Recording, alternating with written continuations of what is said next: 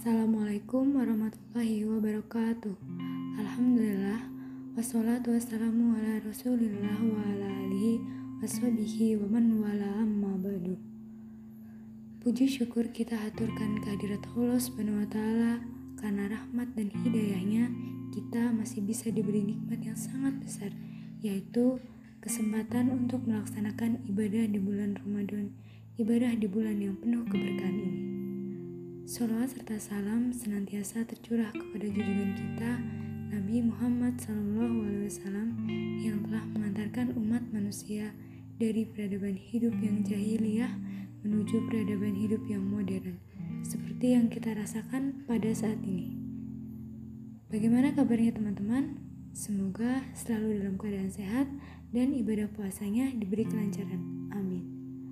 Pada kesempatan ini, bukanlah saya ingin mengajari ataupun menggurui, namun akan tetapi teringat dengan sabda Rasulullah SAW yang mengatakan, sampaikanlah dariku walau hanya satu ayat. Dan pada kesempatan yang berbahagia ini, saya akan mengisi waktu subuh kali ini dengan topik yang bertema manajemen waktu. Teman-teman, ketika kita berbicara tentang waktu, Kata sibuk adalah kata yang paling sering digunakan dalam kehidupan saat ini. Kalau kita berbicara tentang sibuk, siapa sih sesungguhnya orang di dunia ini yang tidak sibuk? Bisa kita lihat, makin tinggi status sosial mereka, maka makin tinggi pula kesibukan yang mereka hadapi. Oleh karena itu, kita harus menggunakan waktu dengan baik menggunakan waktu luang dengan sebaik-baiknya. Memanfaatkan waktu secara maksimal tentu ini merupakan taufik dari Allah Subhanahu wa taala. Maka dari itu, kita sebagai umatnya mohonlah kepada Allah Subhanahu wa taala taufik dalam segala kebaikan, termasuk dalam masalah memanfaatkan waktu luang. Di antara sekian banyak nikmat yang telah Allah berikan, ada dua nikmat yang manusia lalai darinya. Nikmat tersebut adalah kesehatan dan waktu luang. Sebagaimana sabda Rasulullah SAW, nikmatani mahbu num fihima kasirun minan nas sohatu wal farok. Dua nikmat, kebanyakan manusia tertipu dengan keduanya, yaitu kesehatan dan waktu luang. Hadis riwayat Al-Bukhari. Banyak manusia yang sehat, namun tertipu dengan kesehatannya. Ia tidak menggunakan kesehatannya untuk taat, namun untuk maksiat. Begitu pula dengan waktu luang. Waktu adalah sesuatu yang terus berputar dan tak akan pernah kembali. Waktu juga memegang peranan penting dalam kehidupan kita. Jika kita mampu memanage waktu, maka akan berhasil merancang hidup yang terarah, hidup yang lebih baik, hidup yang lebih baik di masa yang akan datang. Sebaliknya, jika waktu yang kita gunakan terbuang sia-sia, maka kegagalan akan kita dapatkan. Oleh karena itu, betapa banyak manusia yang tersesali oleh waktu waktunya hanya terbuang begitu saja, tanpa ada manfaat dan tanpa ada faedahnya. Teman-teman, waktu ibarat pedang bermata dua. Jika digunakan untuk kebaikan, maka akan baik pula. Sebaliknya, jika digunakan untuk keburukan, maka dampak buruk pun akan terjadi di kemudian hari. Bagaimana tidak? Sebagian orang menghabiskan waktunya untuk maksiat. Namun, tatkala ia sudah senja, maka ia akan menangisi masa tuanya. Karena apa? Karena ia tak menghabiskan waktunya, tak menghabiskan umurnya untuk taat kepada Allah Subhanahu wa taala.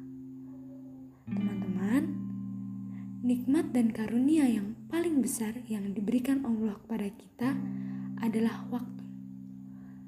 Bahkan dalam Al-Quran menunjukkan kurang lebih 40 kata untuk menunjukkan waktu. Sampai-sampai Allah bersumpah atas nama waktu. Seperti dalam Quran surat Al-Asr ayat 1 sampai 3 yang berbunyi Bismillahirrahmanirrahim khusri illa alladhina amanu wa amilus solihati wa tawasaw bil haq wa tawasaw bis yang artinya demi masa sesungguhnya manusia itu benar-benar dalam keadaan merugi. Kecuali orang-orang yang beriman beramal soleh saling menasihati dalam kebenaran dan saling menasihati dalam kesabaran. Dalam ayat di atas dijelaskan dan disebutkan bahwa kita akan merugi jika kita tidak mampu memanage waktu dengan amal soleh dan aktivitas yang bermanfaat. Oleh karena itu, mari kita menjadikan setiap detik yang berlalu sebagai kesempatan untuk memperbanyak amal dan kreativitas, sehingga efektivitas waktu dapat menjadi bagian dari hidup kita. Selain itu, kita juga harus memperhatikan ketepatan waktu dalam bekerja. Dalam banyak hal, Islam sangat memperhatikan masalah ketepatan waktu dalam rangka melatih kita menjadi umat yang disiplin dan tidak berleha-leha dalam urusan hidup kita. Sebagai contoh nih teman-teman, apa? Yaitu sholat. Sholat sangat berkaitan dengan pembatasan waktu. Setiap sholat ada batas-batas waktu yang tidak boleh dilewati. Demikian juga dengan beberapa ibadah lainnya. Sehingga diharapkan umat Islam selalu terlatih untuk tepat waktu dan tidak bermalas-malasan dalam bekerja atau dalam melakukan apa pun. Kita juga nih sebagai seorang mahasiswa harus pandai dalam mengatur waktu. Waktu belajar, waktu berorganisasi. Jangan sampai banyak kegiatan yang kita lakukan sehingga membuat kita lupa akan kewajiban kita, yaitu untuk ibadah kepada Allah Subhanahu wa taala. Tanpa membuat prioritas atas perihal amal yang akan kita tempuh, manusia akan merugi.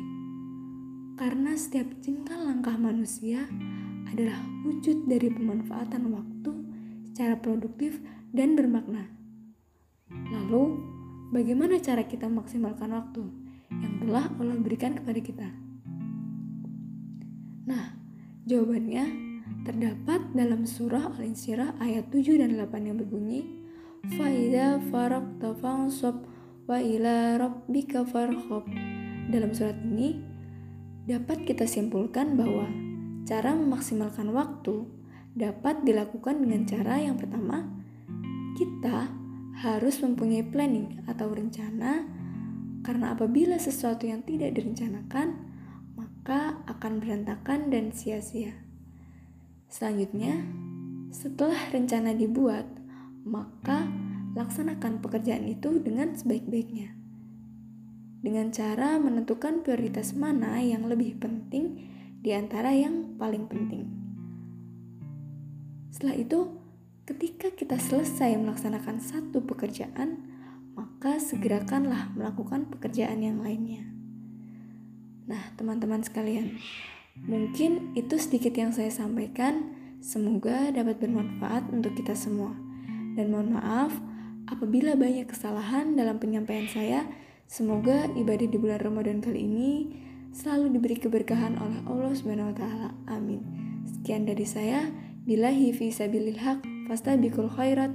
Wassalamualaikum warahmatullahi wabarakatuh.